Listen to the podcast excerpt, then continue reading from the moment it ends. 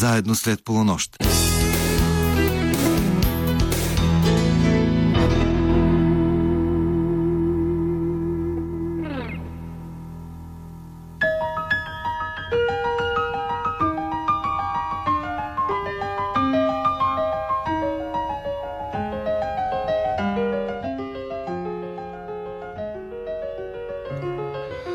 Добра нощ, скъпи слушатели!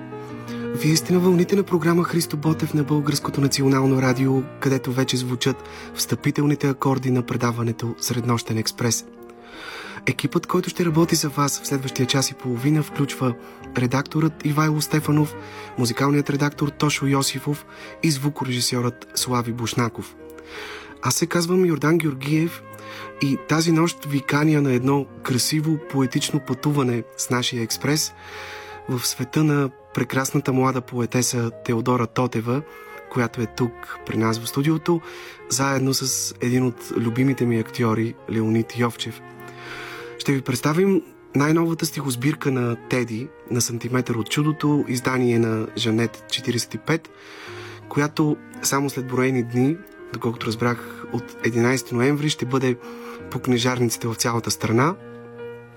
Освен това ще поговорим за това как се раждат стиховете и какво я вдъхновява най-силно, как се променя поезията и с годините.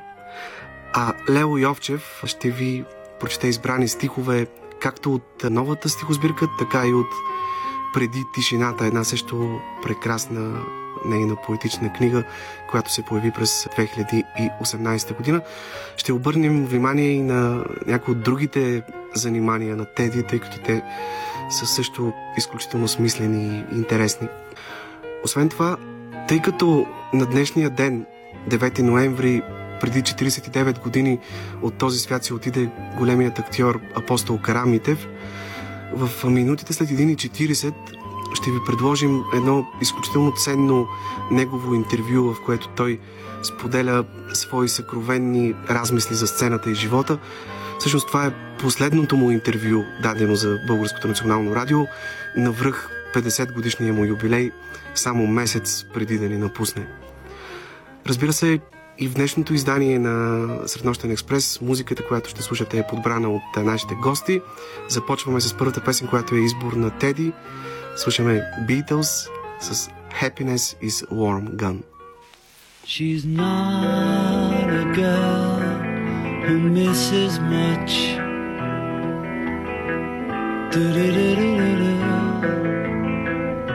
Oh yeah.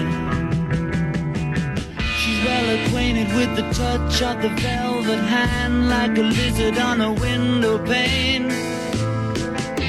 The man in the crowd with the multicolored mirrors on his hobnail boots.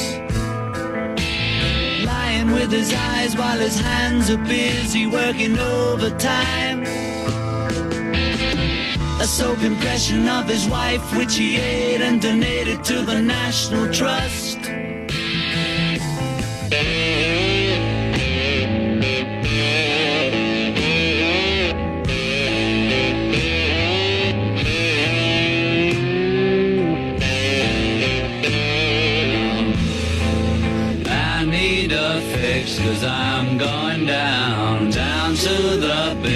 Bits that I left uptown. I need a fix cause I'm going down. Mother Superior jumped the gun. Mother Superior jumped the gun. Mother Superior jumped the gun. Mother Superior jumped the gun. Mother Superior jumped the gun. Mother Superior jumped the gun.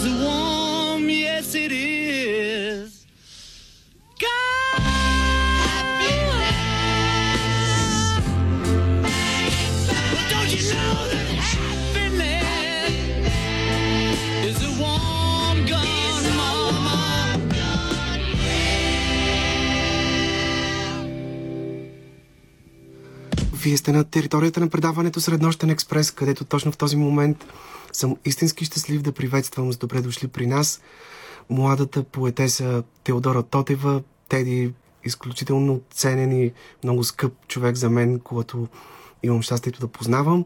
И отново казвам, един от най-любимите ми актьори в българския театър, Леонид Йовчев. Здравейте благодаря ви искрено, че приехте поканата ни. Здравейте, добра вечер и от мен. И аз благодаря за поканата. Добър вечер. Поводът за тази наша среща е премиерата на новата стихосбирка на Теодора Тотева на сантиметър от чудото, която от 11 ноември ще бъде по книжарниците в цялата страна и ще можете да се я купите. Лично аз горещо ви я препоръчвам.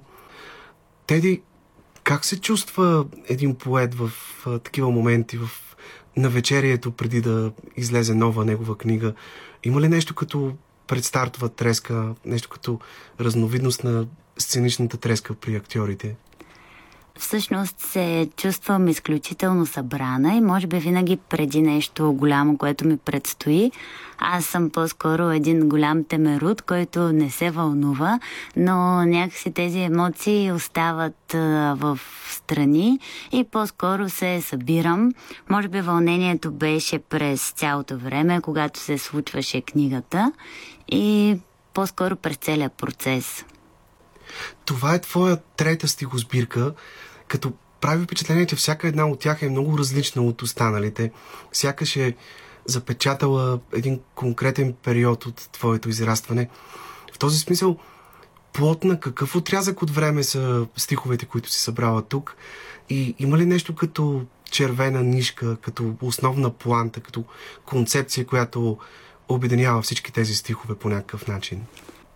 Винаги има някаква основна нишка и може би това е момента, в който, защото има някакви стихотворения, които са доста по една нишка, която е по-сюрреалистична, а, стихотворения, които използват самите стихотворения и това, което ги обединява, е по-скоро по-метафорични са, по-абстрактни а, и може би това намирам като нещо, което ги обединява. Иначе стиховете с... Има, имаше стихотворения, които не влязоха в преди тишината, тъй като тя, всяка книга си има концепция, но тук няколко от тях са примерно писани преди 4-5 години. Иначе са стихотворения а, доста нови и плод на, може би, всяка стихосбирка, всяка книга или всичко, което правят определени хора, е някакъв отрязък, който си събрал от живота си и си се е подписал. Ти самата как би разтълкувала заглавието на книгата? Кога един човек се намира на сантиметър от чудото и има ли обикновено той реалното усещане за това или е там без да го съзнава? Заглавието се роди доста спонтанно и аз тогава не мислех, че ще... То не беше заглавие за книга. То а, всъщност се роди от едно стихотворение и просто срещнах един изключително странен човек, който ми направи много приятно впечатление. Той беше а, човек, който бродеше из автогарата в Стара Загора и постоянно питаше колко, за часа и питаше хората кога идват и си отиват автобусите. Но той не искаше да се качи там.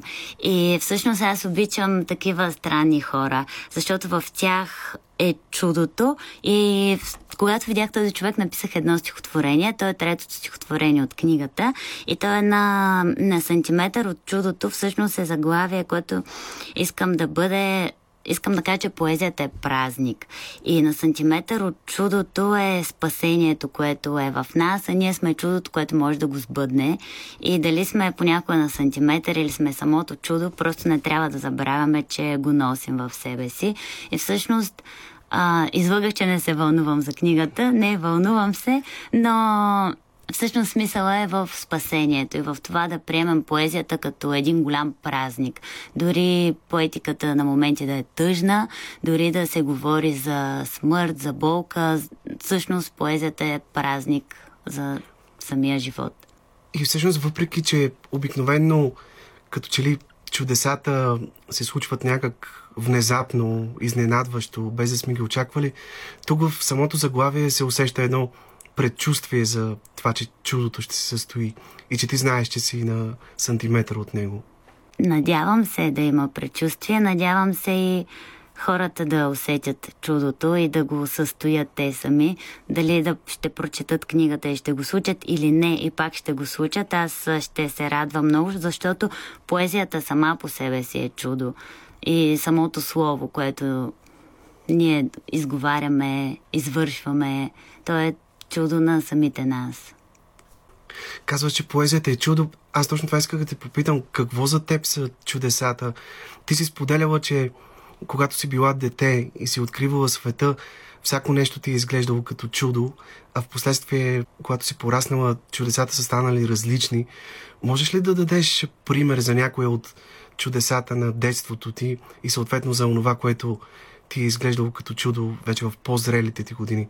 Предполагам, че със сигурност едно от тях е и любовта за чудесата на детството. Аз мога да говоря непрестанно, но тъй като аз имах едно много, много хубаво детство и живеех с а, баби, дядовци, кучета, братовчеди, котки и бях в едно постоянно приключение с чудото.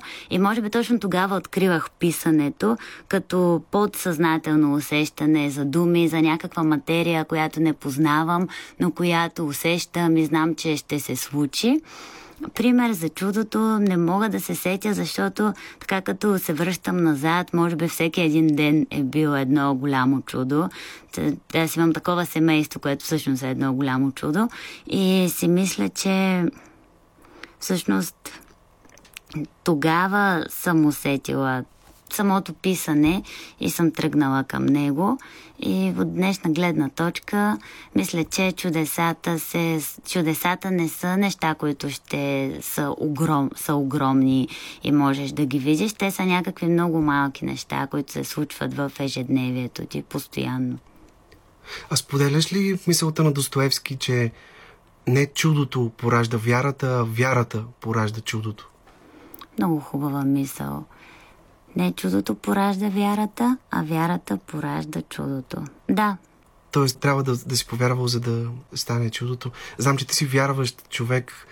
Тук в тази книга има едно стихотворение, в което казваш, че този свят е за мъртвите, тъй като живите не остават за дълго тук, което е сякаш точно като едно твое виждане за вечния живот, вярата в вечния живот по-скоро може би е планта за... Да, и за вярата във вечния живот, но може би е планта за тленността на човека и за това, че не е добре да се приемаме на сериозно и по-скоро да вземем да вземем а, да живота като нещо, в което да вярваме и да го сбъдваме. Добре, и тъй като когато имаме поет на гости в предаването, най-важното е да ви запознаем с неговите стихове, с неговото творчество. Сега ще помоля актьорът Лео Йовчев да разтворим заедно с него страниците на тази книга. Приготвили сме ви няколко блока, в които ще звучат стихове на Теди в изпълнение на Лео, а вие имате привилегията да сте първите, които ще ги чуете. Сега ще тръгне един специален музикален фон и Лео имам думата да прочетеш няколко от стиховете на Теди.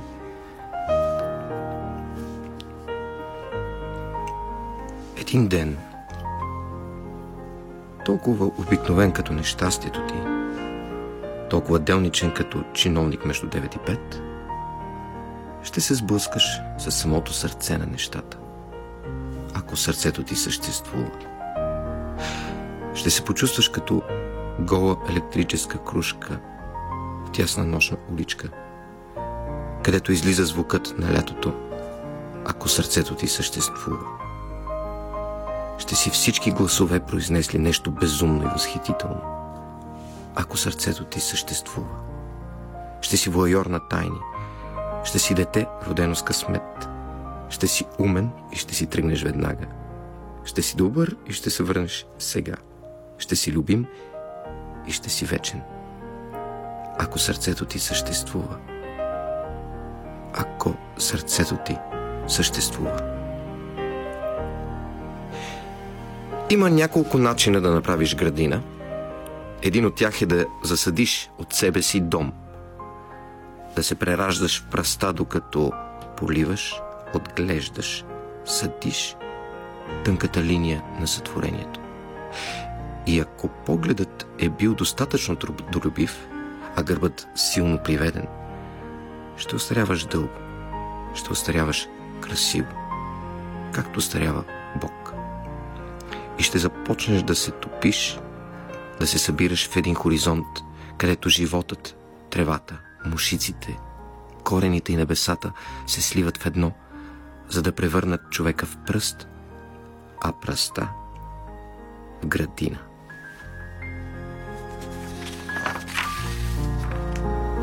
На сантиметър от чудото и нищо друго на този свят. Само сърцето, човешко.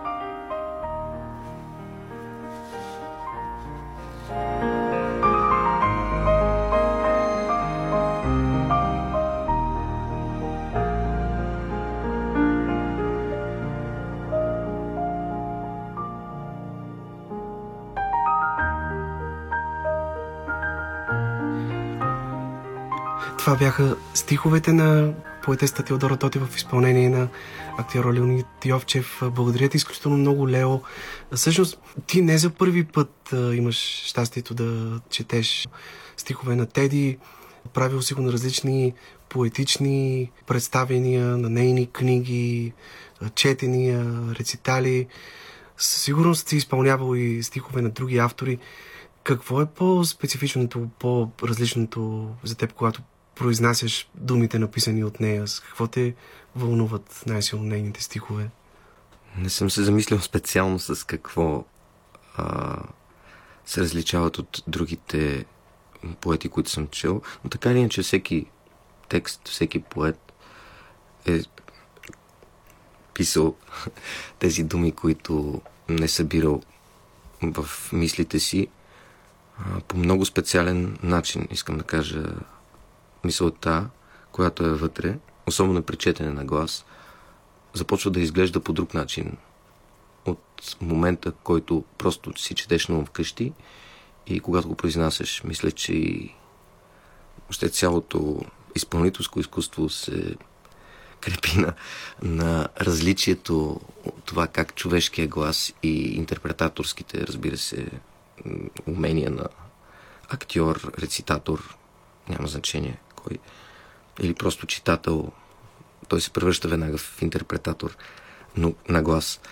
Защото наистина звучат много различно текстовете, когато ги четеш на ум за себе си и когато ги прочетеш дори само пред себе си като публика на глас. Така че, да. Теди, за теб, какво е усещането, когато актьори четат твои стихове? Ти дори имаше цял такъв проект по повод първата ти стихосбирка Голи стихове, като Лео беше един от участниците в него.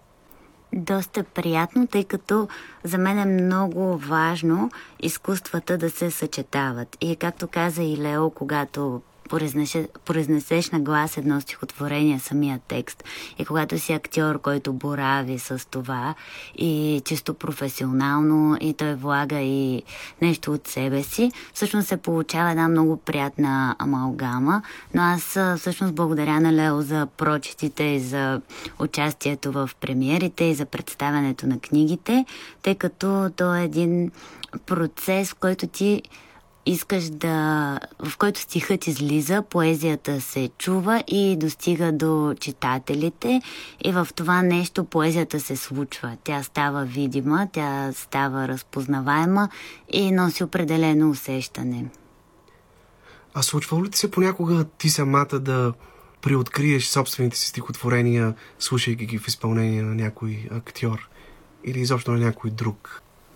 Да, Интересни са интерпретациите, дори когато съм била участник в актьори срещу поети и когато слушаш актьорите, когато слушаш и поетите. Аз често чета стихотворения на глас, не мои, на различни поети, за да усетя самото стихотворение. А когато, примерно, редактирахме книгата и я правихме с Георги Господинов, той ми даде съвет, а и аз го правя, всяко стихотворение да го прочета на гласа, да усетя усетя самия ритъм, самата поетика. Ти спомена, че има стихове, които не са влезли в тази книга.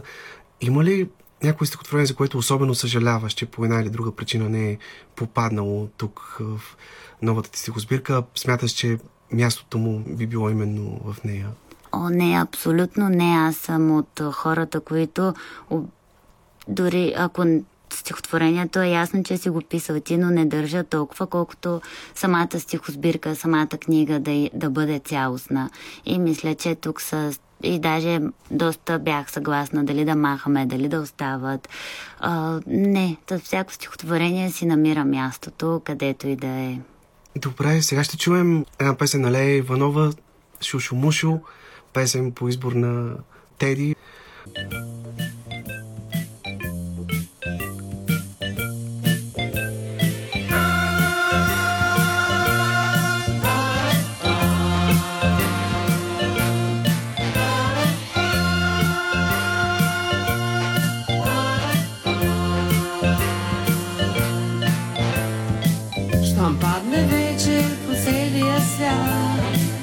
Безбройни двойки из парка седят и нещо тихо и тайно шептят, смутени шу-шу-шу, шу-шу-шу, шу-шу-шу-шу-шу, странен шум.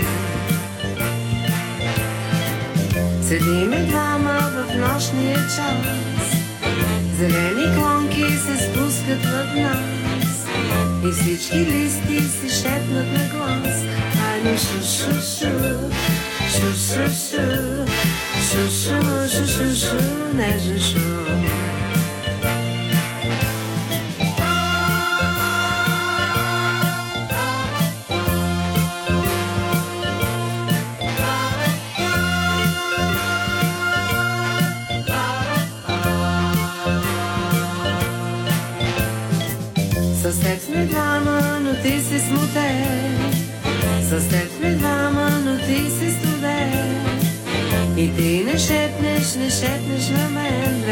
две думи шу-шу-шу, шу-шу-шу, шу-шу, шу-шу-шу, чуден шум.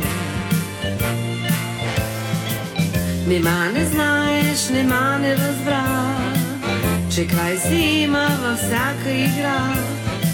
Какво ми казваш, не чувам, аха, ай, шу-шу-шу, шу-шу-шу, шу-шу, шу-шу-шу, обичам ме. Шу-шу-шу, шу-шу-шу, шу-шу, шу-шу-шу, обичам те. Шу-шу-шу, шу-шу-шу, шу-шу, шу-шу-шу, обичам те. Вие сте на вълните на програма Христо Потев с предаването Среднощен експрес. Наши гости днес са поетесата Теодора Тотева и актьорът Леонид Йовчев. Говорим си за новата книга на Теди на сантиметър от чудото, която ще бъде по книжарниците в цялата страна от 11 ноември, само след няколко дни.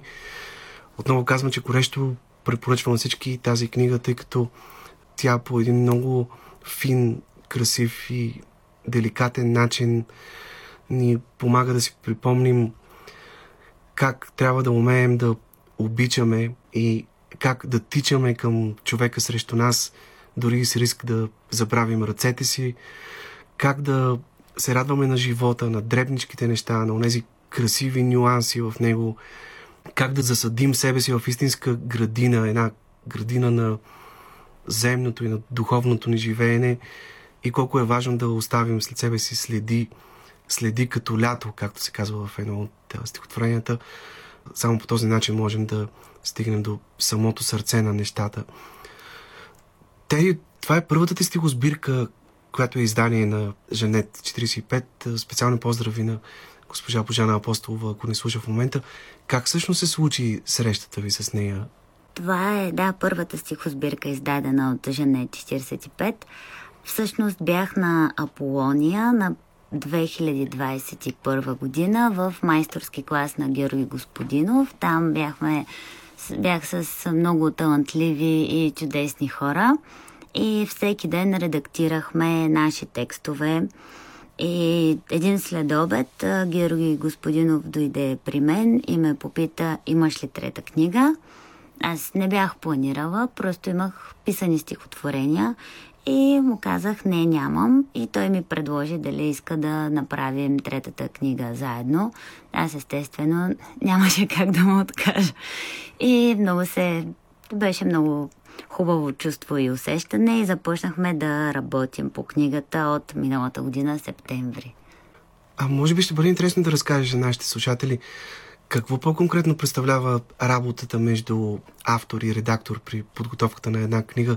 Колко време ви отнема това и как в случая при вас протичаше сътрудничеството ви с Георги Господинов? Има ли такива моменти, например, когато той ти казва тази думичка ми се струва, че е по-добре да я замениш с друга или тук тази строфа като че ли е излишна, ако я съкратиш, стихотворението ще извъни още по-силно. И защо да споделиш някои от тези неща, които обикновено остават скрити за читателите ти. Изключително приятна работа, един творчески процес, в който знаеш, че ти тогава ще учиш. Ти ще учиш как се пишат стихотворения. И аз всъщност съм доста внимателна към това на кого мога да дам тези стихотворения. И бях изключително благодарна на Герой Господинов за целият процес, тъй като той ме научи и на а, на неща, които са, как да кажа, то не е точно от кухнята, но ме научи на, освен да редактирам себе си, а, този човек ме научи на висота, на поглед в, а, по-широк поглед в а, литературата също. Това е един доста голям творчески процес и човек, поетът, когато редактират, е един малък чирак и на него му казват това е така, това е добре, ние говорим а, чисто приятелски като учител и ученик и човек, от когото се учиш. Доста дълго време, не мога да кажа, че дълго време редактирахме. Март месец изпратихме книгата в издателството, но се виждахме, работихме по ръкопис, четохме на глас, подреждахме и да, имаше неща, които а, думите, махахме думи, слагахме нови а, и така. Прави впечатление, че голяма част от стиховете ти са доста кратки. Кратката форма ли те привлича повече и така ти помага най-добре и най-пълноценно да изразиш това, което те вълнува? Зависи от самото стихотворение. Понякога идва и е много кратко, друг път е по-дълго. И може би това е процес, който вече не е точно мой и не мог, аз мога да го владея, но самото стихотворение понякога е много кратко, идва и си тръгва, а друг път изисква повече. Това, което разбрах от работата е, че понякога, когато напишеш първото стихотворение, първите няколко строфи, а, раз, всъщност съдържат цялото стихотворение. Ти ги разгръщаш и трябва да намериш финала. А всяка една идея, която ти хрумнали записваш върху белия лист, дори и след това тя да не се превърне в стихотворение или някак интуитивно усещаш още при раждането на порива ти, че от него ще излезе стих. Питам те, тъй като си спомнях за Атанас Далчев, който всъщност има много малко стихове, но всичките са прекрасни и веднъж са го питали, абе на теб къде са ти лошите стихотворения? И той ми казва, аз лошите не ги пиша, просто не ги пиша. Аз лошите ги пиша, но ги махам. Всъщност гледам да записвам, когато мога и дори да знам, че стихотворението не е добро, всъщност аз искам да го довърша, за да не знам, понякога се упражняваш, понякога искаш да го разгърнеш, стихотворението е дошло при теб, трябва да му обърнеш нужното внимание. Сега, ако вече е много лошо, много куцо, просто има стихотворения, които не се разгръщаш и решаваш да ги оставиш. Има някои, които работиш, работиш за финал и всъщност разбираш, че тези думи достават така и така са построени. А когато пишеш едно стихотворение, мислиш ли си как то ще бъде възприето от читателите ти или се водиш единствено от потребността да излееш това, което те вълнува и което не можеш да сдържиш в себе си, а може би тайно се надяваш то да се хареса и на други хора. Не, не мисля дали ще се хареса или не стихотворението. За мен по-важно е самото стихотворение и аз да му изпълня мисията и да го напиша. А, всъщност важно е то да бъде добро и аз да му помогна да стане хубаво стихотворение. Надявам се да просто му обръщам внимание и се грижа за него. А, с а, заставам пред а, нещо, което усещам, то винаги е много абстрактно или пък понякога го виждам в картина и, и го записвам. После вече редактирам. Твоята предишна книга носи заглавието Преди тишината, но тишината присъства много сериозно и в най-малко стихотворения тук в, на сантиметра от чудото. Казваш, например, че тишината е майката, която отглежда света, или че тя е списък на всички изчезнали неща. Това са моменти, в които си спомняме за хората, които вече ги няма. Какво всъщност за теб е тишината? Много свещено нещо е тишината. И всъщност тишината казва всичко. Тя може да... Тя съдържа всички неща. А, да, тази линия с тишината може би е продължение от втората книга. Тишината, както казва Иван Цанев, по-малко говори, по-малко говори, а ако можеш, истината само. И тишината е едно смирение за нещата, които ние не може да владеем. А, трябва да трябва да уважим. Тишината е по-голяма от нас и всъщност, според мен, словото се съдържа там, колкото и да звучи противоречиво. Всъщност, кога мълчанието говори по-силно от думите? Когато е вярно. Добре, сега ще помоля Лео Йовчев отново да прочете още няколко стихове от новата книга на Теди на сантиметър от чудото. Сърцето е отбито теле, което се плези и мочи. То никога не млъква. Облизате с целия си език, дълъг колкото едно обичане. После пораства, после е крава, тромаво влачи живота. А беше толкова пъргаво, всяко влюване идваше някак внезапно. Част от стихотворение. Половината от ръката и ръка на друг човек. Недописан. Тя тръгва, пътешествието става през нощта. Част от стихотворението вече закъснява, ще изпусне влака.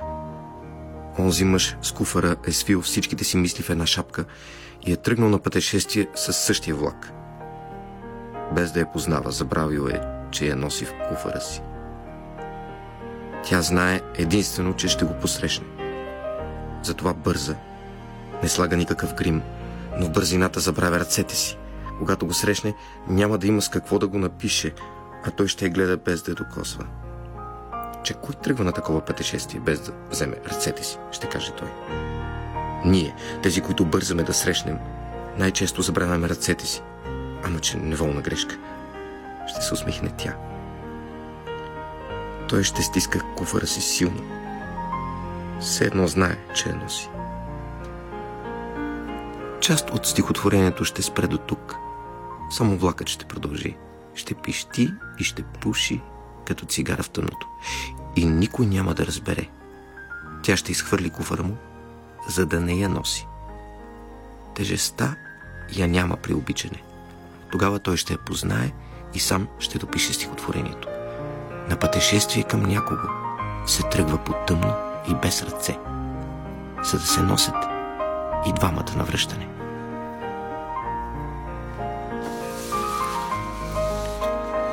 Има благородно сбогуване, откъдето си тръгва всяко присъствие. Има високо обичане, въздух в ребрата, целувки, които запечатват времето. Някаква странна фотография. Любовта.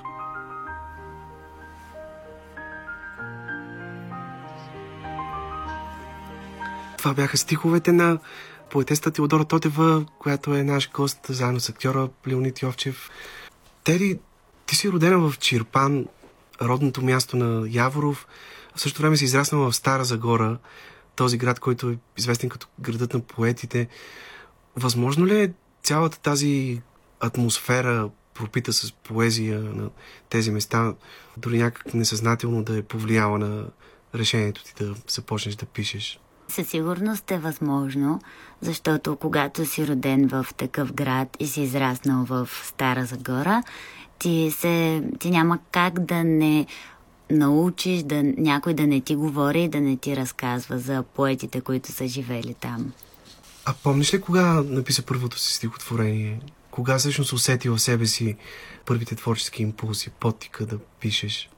Още от много-много малка, може би малко преди да започна, преди да се науча да пиша, аз виждах някакви определени образи и особено докато пътувах ми беше много приятно и не знаех какво е, но знаех усещането за него и е усещане, което човек свързва с писането.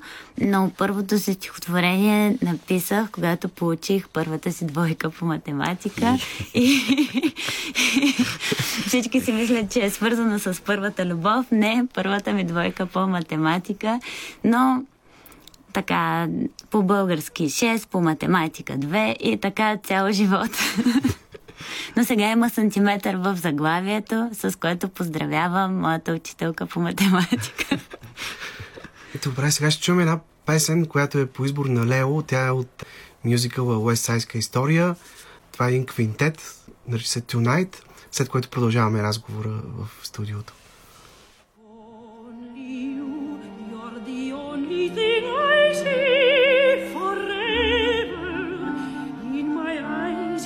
words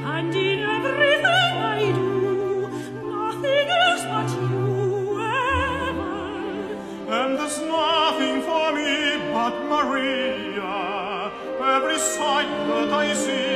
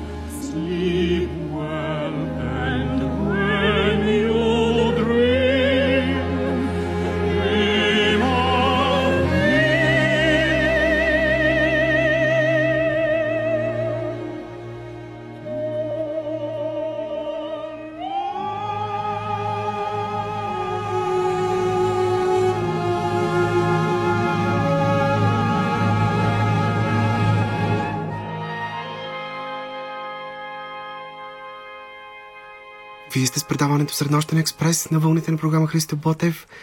Говорим си за новата стихосбирка на поетесата Теодора Тотева, която е тук в студиото, заедно с актьора Леонид Йовчев. Стихосбирка, която от 11 ноември ще бъде по книжарниците в цялата страна.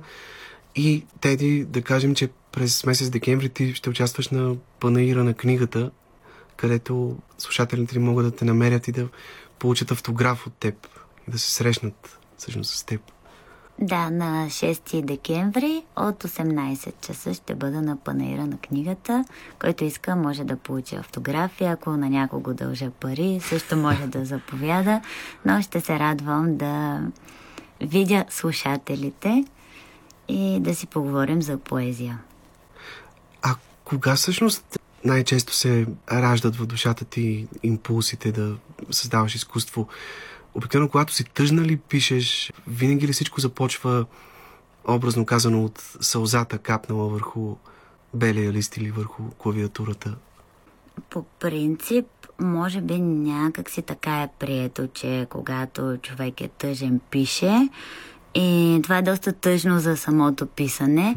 Всъщност, пиша, когато наистина усетя този творчески импулс, но когато също така най-вече чета поетични книги или минавам през нещо определено, виждам човек, дете, куче, нещо се случва, което е красиво и може, може и да е грозно, може и да е страшно, но то ме вдъхновява и отваря то всъщност е някаква сетивност, като при всички изкуства и те кара да усети света, той да мине през теб и ако нещо ме впечатли, то може да е и добро, може да е лошо, тогава пиша. Тоест, при теб всичко се случва като натрупване на различни усещания, допери до различни неща, било то от прочетена книга или гледан филм или среща с някой приятел или дори с непознат човек и в един момент всичко това изкристализира в някаква идея за стих. Да, да. Като сетиво, с което да уловиш тези неща в света, да минат през теб и ти, ако можеш, да ги разкажеш. Добре, много поети твърдят, че пишат трудно и мъчително и че творческият процес при тях е като художествен израз на родилните мъки, докато при други думите буквално се изливат, все едно, че някой ти диктува отгоре. При теб как се случва това истинско таинство, раждането на поезията? Много хубаво го каза за таинството. Ами, понякога е трудно, но пък ако е прекалено трудно, то е доста нещо, което човек се напъва да, да излезе. Не е добре да продължава, но според мен трябва да бъде като някаква искра. И аз приемам поезията и писаното слово като нещо много. А, много по-голямо от нас, нещо, което си открил и то те открива и ти трябва да влезеш чист при него и просто да да можеш да го овладееш и да си благодарен, че се случва. А теб кога най-често те спохожда тази искра?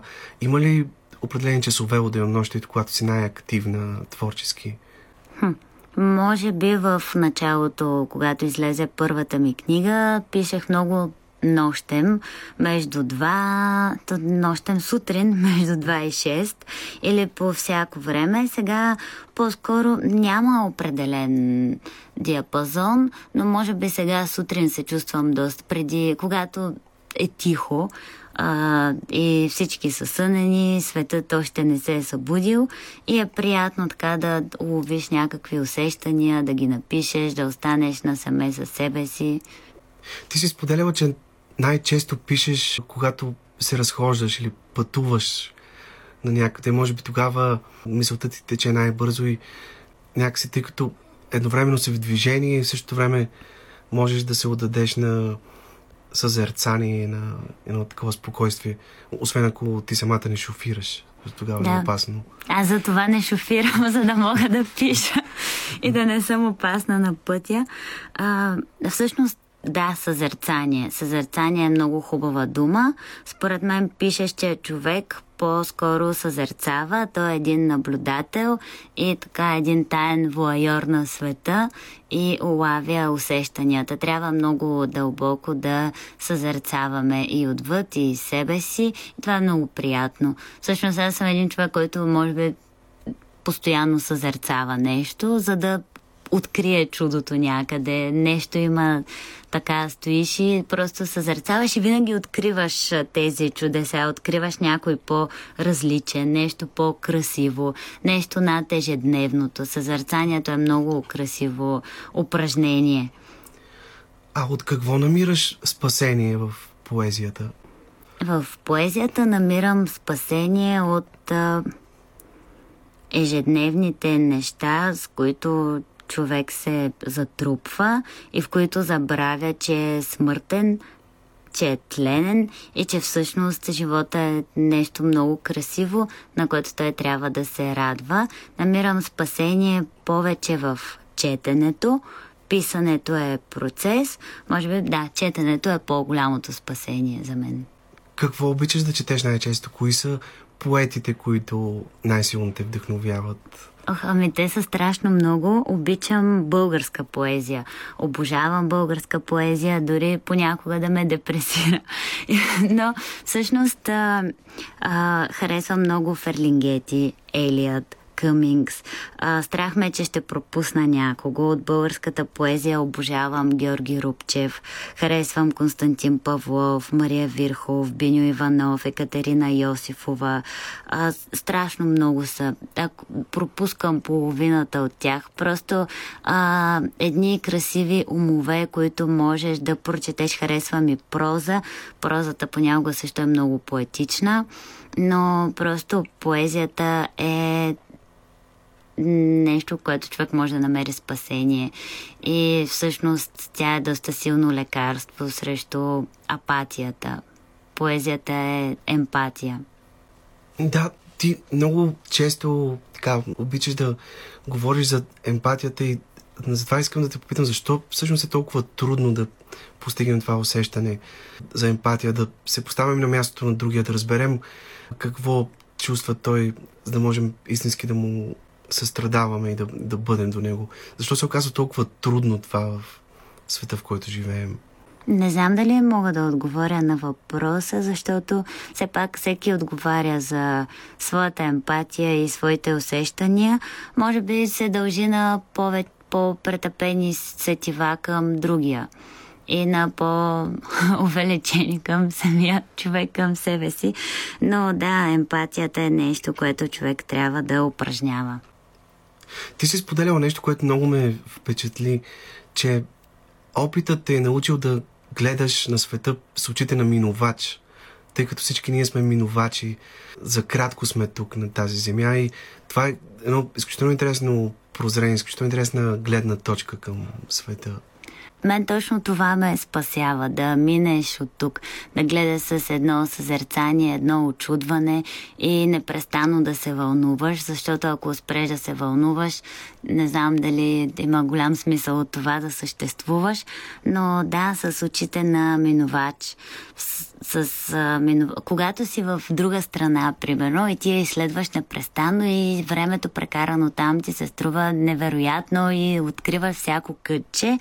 И всъщност е хубаво, когато си в собствения си град, в който ставаш в 8, прибира се от работа, примерно в 6, непрестанно да гледаш с очите на минувача, защото това е реалността, няма какво да се лъжем. Ние сме тленни, смъртни и ако забравяме да бъдем хора, то забравяме най-важното. И трябва да се радваме да имаме сетива, да помагаме на другите. Добре, сега ще помоля отново Лео да прочете още няколко стихотворения от а, новата книга на Теди на сантиметър от чудото. В тихото, в най-кръглото тихо, познахте. Като извивка за дом, като дума, която и двамата знаем. По мълчанието те познах. И на мен ми се е случило това стихотворение. Стихотворението на всички неща, то прави преживяванията поносими. Не говори за голямата любов. Не споменава смъртта. Единствено сменя линиите на лицето си. Променя думите. Бои се, че един ден някой ще го разпознае. А с него трябва да се внимава. Знае всичко. Здравей. Езикът ми се щупи. Затова ти пиша. Всъщност, нямам нищо ново за казване. Просто откривам тишината. Прилича на списък с изчезнали неща.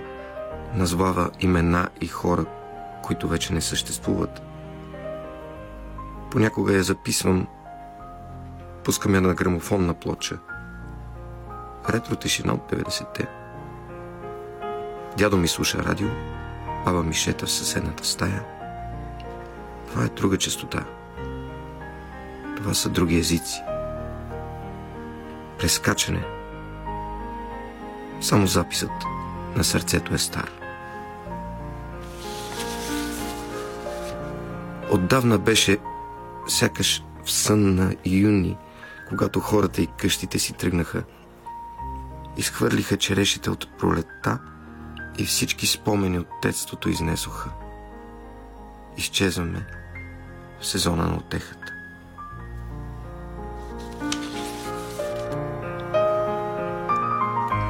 Август. Нещо зрее в твоето отсъствие. Сладки лепкави зърна по пръстите, по извивките на небето, трепет.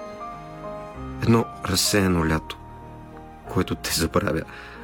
Оставяте да бълнуваш на други езици, да си звук в маранята. Искреният вик на цикадата, разрезът на нощта и вътре раната. Август, последно издишване. Кръгло и топло, отсъствие на някой.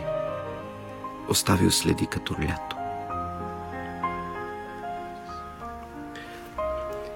Това беше още един кратък фрагмент от новата стихосбирка на Теодора Тотева на сантиметър от чудото в изпълнение на актьора Леонид Йовчев.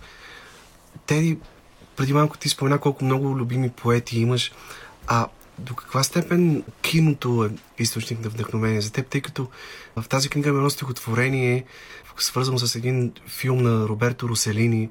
Предполагам, че става дума за Рим открит град, един от шедьоврите на италианския неореализъм, времето на така наречената ера на белите телефони в италианското кино. Да, а киното също е поезия и то ме вдъхновява. Стихотворението, може би, дори не помня как го написах, защото беше точно след, след като бях гледала филма и просто, просто го написах това стихотворение. Беше много силно като усещане. А имаш ли много твои стихотворения, които са посветени на конкретни хора? Хора, които са те вдъхновили, които са били нещо като муза за теб? Да, повечето дори от а, книгата на сантиметър от чудото са посветени на конкретни неща, на конкретни хора, много близки хора. Някои от тях вече не са тук, но са оставили това усещане в, в мен, като август, кръгло, топло отсъствие на някой, оставил следи като лято. И имам едно стихотворение специално за един мой много близък приятел, който е с посвещение и се оказа, че това е единственият човек, на когото май винаги посвещавам стихотворение в книга. И всъщност, да, той е на нея и аз...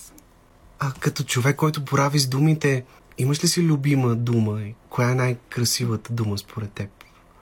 Имам много любими думи. Не мога да кажа коя е най-красивата дума според мен, защото ще обидя другите думи. Но ако трябва да правя конкурс за думи и не знам, не знам, има толкова красиви, примерно благодаря, купнеш, благост, радост, здравей. Не знам дали имам точно любима дума. Вие имате ли любима Аз дума? да веднага се сетих са. Охтика. Много добра дума е. Охтика е супер. За мен купнеш, може би, една, но със сигурност аз имам много повече от една. Добре, тъй като след малко ще чуем стихове и от предишната ти стихосбирка, преди тишината, по повод нейната премиера тогава художничката Дина Мирчева а, имаше един много интересен перформанс, в който рисуваше стихотворения върху различни модели. Сега, мислиш ли да отбележиш по някакъв по-специален начин излизането на новата ти книга, с някакъв подобен интересен проект?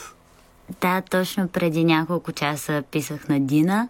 Тя в понеделник има изложба и каза, че след като приключи изложбата и която мисля, че е в кулата в Лозенец, да ще се съберем да мислим някакви неща, свързани с стихотворенията. Има доста намислени проекти. Надявам се да се осъществят. Добре, говорихме си за поети, за филми. А Дорс ли е една от любимите ти групи? Обичам, да, обичам а, The Doors а, и тя винаги, ако тръгваме от, към разговора с преди тишината, тя винаги ми напом... Дорс винаги ми напомнят за а, един мой близък а, човек, когато много хора обичаме, за да не е Черпански и обичам да ги слушам, за да си спомням за него. Добре, сега слушаме Дорс с Take it as it Take comes. It As It Come на Дорс. Избор на Теди.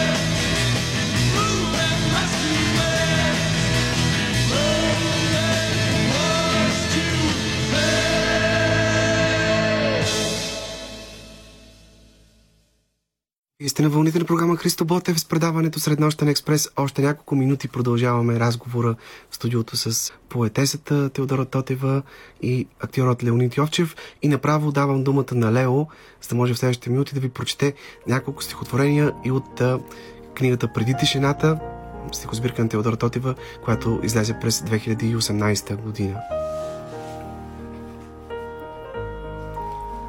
Ти си обежна точка и жилище. Ти си жилище за мъртвородени желания. Бездомни са твоите спътници, с които посрещаш телата на други. Напускаме себе си, както се напуска дом. Бавно, постепенно, без метафори. Отваряме сърцата си и тръгваме. Завръщаме се само за началото. Правиш любов вътре и извън себе си, с теб или с други, с любовта или с болката, с съзерцанието или слепотата. Правиш любов в малкото тяло на душата си. Правиш любов без любов. Правиш духа на нещата. Правиш себе си. Бездетна е светлината. Онзи, който я зачева, ще възвести. Ана изтри сузите. Градината вече няма безплоди. Благовестието е под езика. Под ножието му зачеваш думите. Тлението на плътта е като цъфтеж на роза. Така изгниваме, сякаш никога не сме били родени. Там в паметта на душите не закодираме нищо.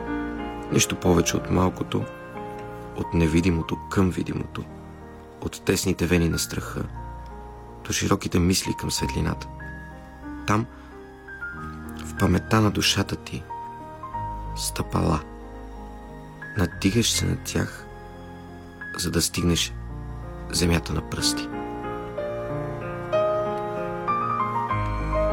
В моята стая разкъсана облачност губи очертания на близки и далечни спомени, белези на съществуване. Всички предишни изричания са само сенки, очертания на неща за докосване, купнежи, залепнали по стените, паежини на вече уловен миг. Всеки път, когато погледна нагоре, виждам нечи чужди желания. Върху устните остават само писъкът от плът, неразчертаната граница, където пътя е прекъснат.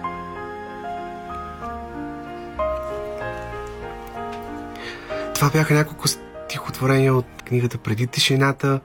Предишната книга на Теди, както виждате, тя е доста различна, изключително философска поезия с едни много, много интересни образи в нея, тесните вени на страха, широките мисли към светлината. Въобще, наистина поезия на много високо ниво. Теди, какво има всъщност преди тишината? Нас, преди тишината, може би сме изговорили вече всичко. И преди тишината е, е словото. Има малък парадокс, но мисля, че е така. И всъщност редактор на Преди тишината е Валентин Дишев, който е поет и философ. И така уловихме звученето на тази книга.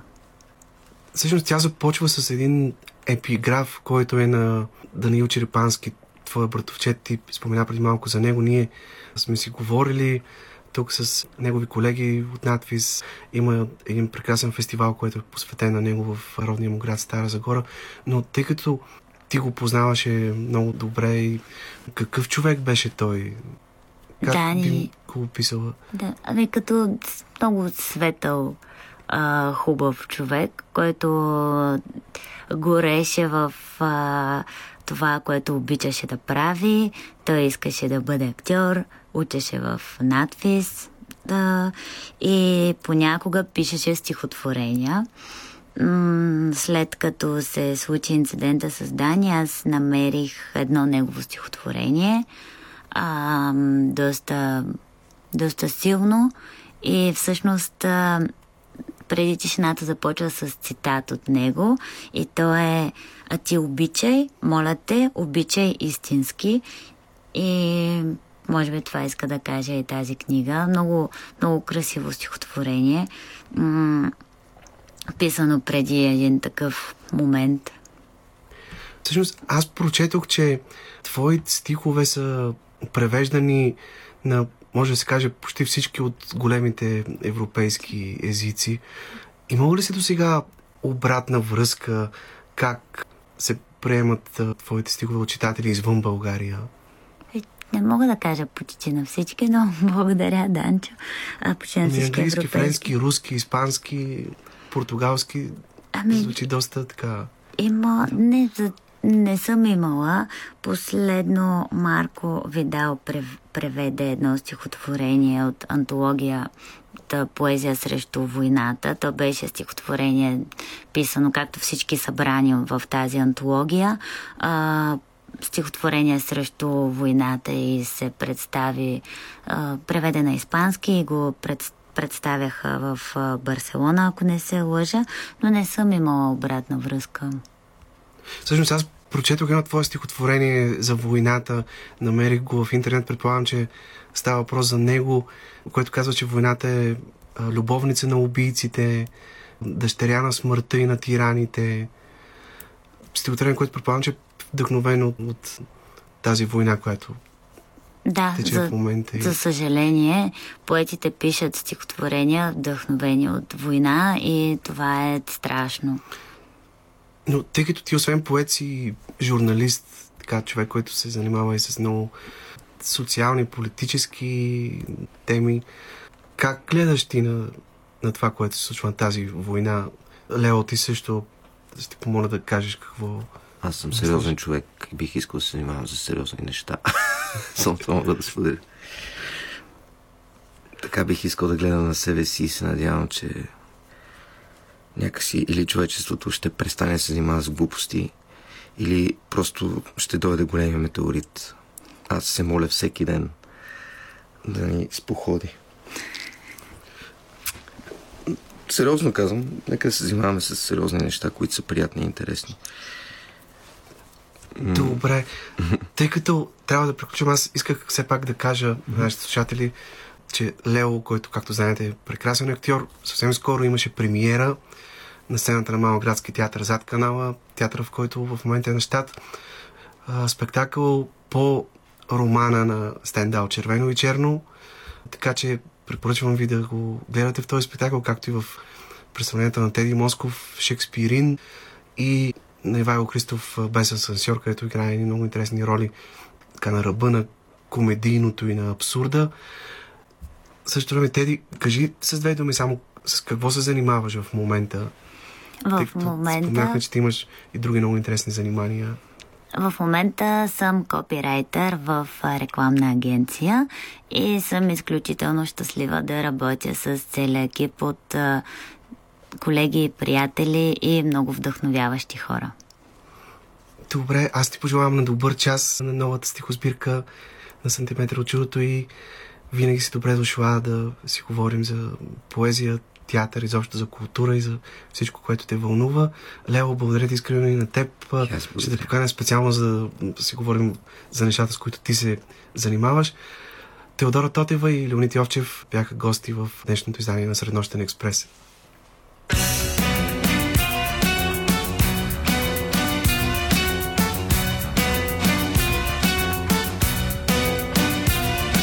Седем май сме само двама.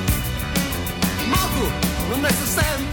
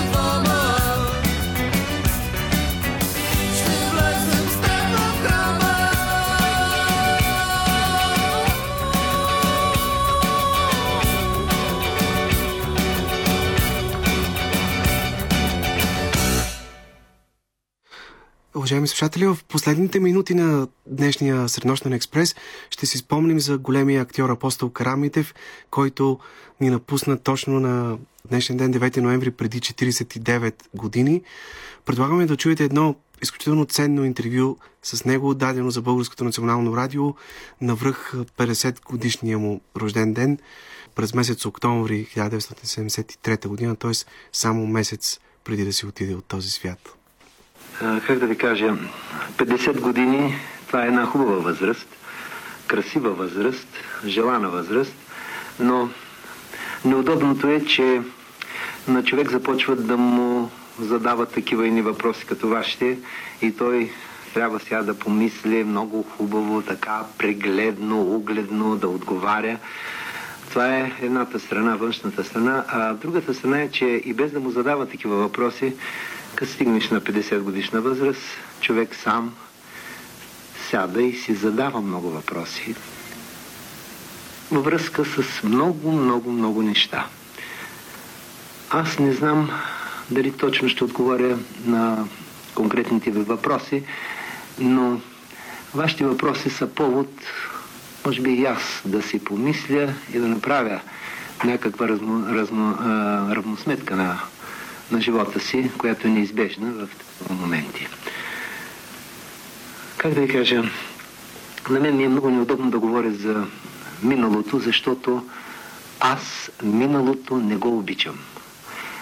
От е, нищо не се срамувам и за нищо не съжалявам. Но миналото си е минало. Хубаво, добро. Било е.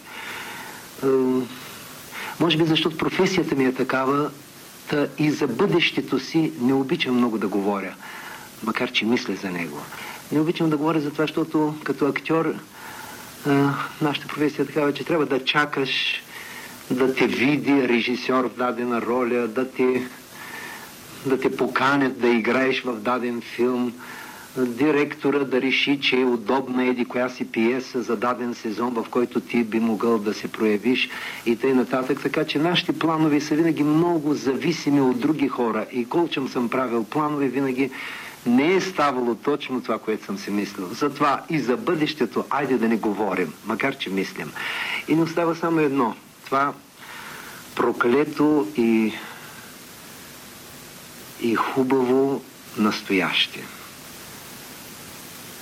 Знам ли, цял живот настоящето е запълвало живота ми. И то настояще такова едно изпълнено само с работа. 50 години, като си помисля, много бих искал да видя и да преценя какво в живота ми е било победа, какво е било поражение. И стигам до едно тъжно заключение, че много от победите, които някога така тър, съм тържествувал, когато съм ги извоювал, след време се оказват жалки и незначителни. И обратното, много от пораженията, много от това, което са били неуспехи за мене, с времето се оказват големи победи. Победи над себе си, над собствената си гордост и над собствените си заблуждения. Знам ли, работа, работа, работа. Това е било живота ми. Това е. И, наверно, това ще бъде. Аз не знам вече кое е добро, кое е лошо. Аз вече не знам живота ми в миналия. Аз не знам кое е победа, кое е поражение. И не искам да знам. Пак ви казвам, за нищо не съжалявам и от нищо не се срамувам. Но само едно знам. Господи, що нещо ме чака за напред. Що работа ме чака за напред. За да, както е казал поета, за да останеш, за да си потребен, за да ти има и след теб дори. Защото аз си мисля, че във всеки човек е скътано човешко щастие. Това щастие е дадено на човеко от родители, от приятели, от учители, от любима, от деца, от народ.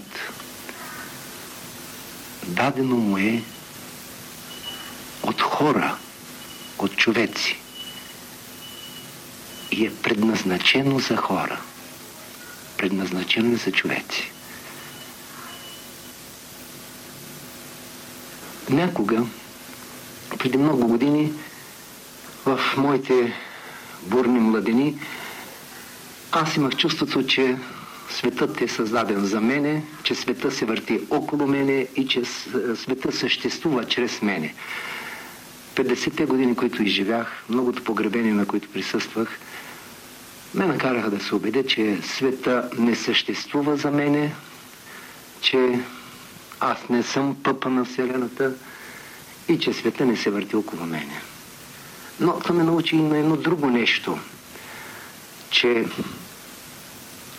това просто вълшебно нещо, което е живота, човек трябва колкото може по-честно, по-умно, по-запълнено да изживее. И може би, може би този живот няма да е спъдновението, за което е мечтал на младени. Няма да е крилата мисъл, полет, а ще бъде, може би, само една клетка, която приема сока от земята и я предава нагоре. Може би живота няма да бъде шумолене, няма да бъде листа, няма да бъде плодове, а само тъкан, само клетка. Но и това е живот. Това е, може би, предназначението ни. Това, което сме взели, да дадем, да върнем. Това, което сме взели от хората, да го върнем на хората. За да, както е казал поета, за да останеш, за да си потребен, за да ти има и след теб дори. Какво да кажа на конкретните ви въпроси? Ах, ах. Чакат ме като театрален режисьор на професионална сцена. Разбира се, че и това ще стане. И мисля го, подготвям го, но кога? Знам ли? Някога на младини обичах да казвам с голяма самоувереност, че що са години пред мен са се мои. Е, сега вече нямам тая дързост да говоря така. Знам, че всички години, които са пред мен, не са мои, но пък знам и друго, че тия, които ме остават, трябва да бъдат изцяло мои.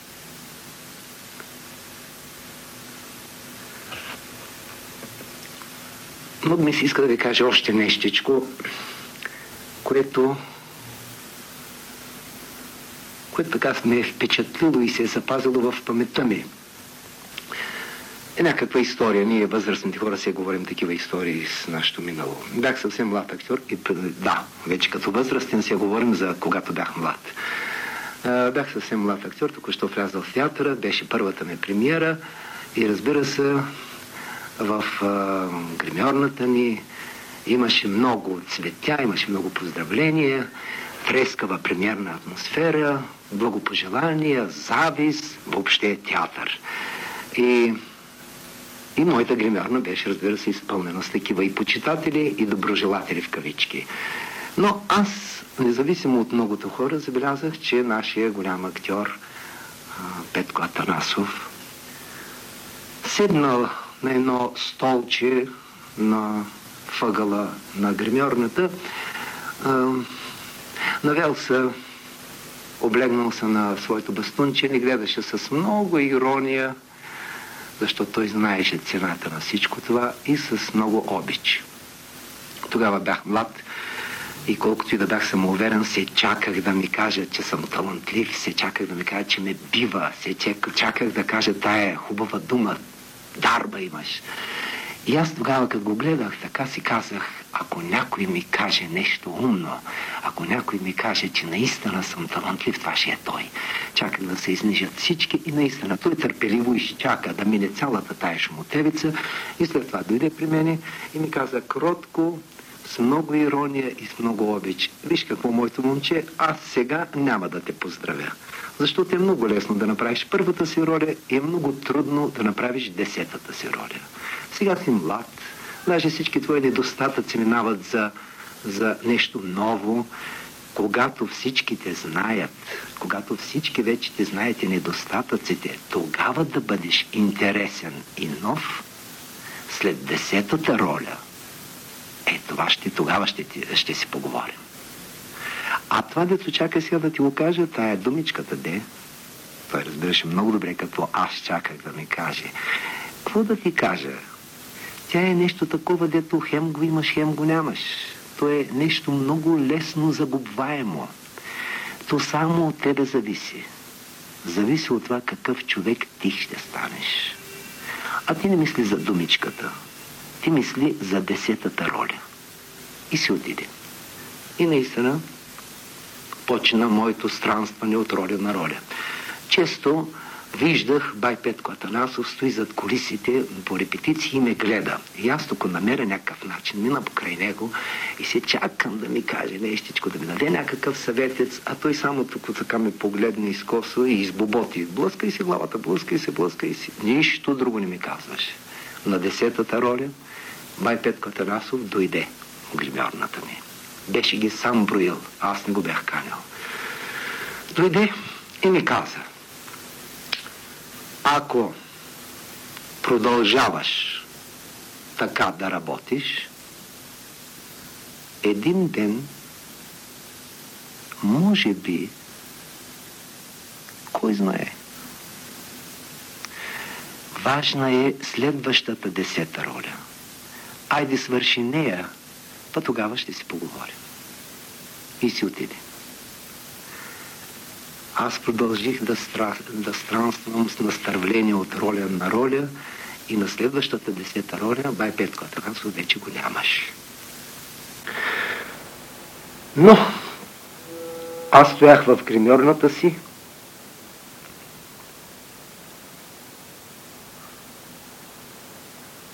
и като че ли го чувах пак да ми говори Важна е следващата десета роля. И тогава ти мисли за нея, за следващата десета роля. И когато я направиш, тогава ще си поговорим. И ако продължава се така да работиш, може би един ден, кой знае. Аз станах на 50 години. Какво е минало, не знам. Важни ми са следващите 10 години. Следващата десета роля, следващата десета постановка, следващия десети випуск, който трябва да пусна в, в Витис. А тогава един ден, може би, кой знае, Това беше всичко от нас за днешното издание на предаването Среднощен експрес. От мен, Йордан Георгиев и от името на екипа, с който работихме за вас през последния час и половина, ви пожелаваме лека нощ до следващата сряда след полунощ.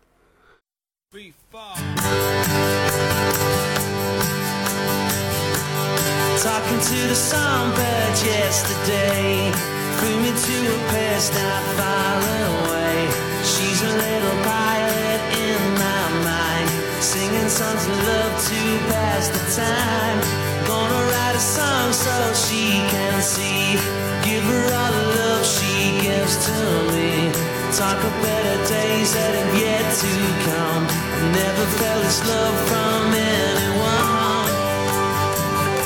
She's not anyone.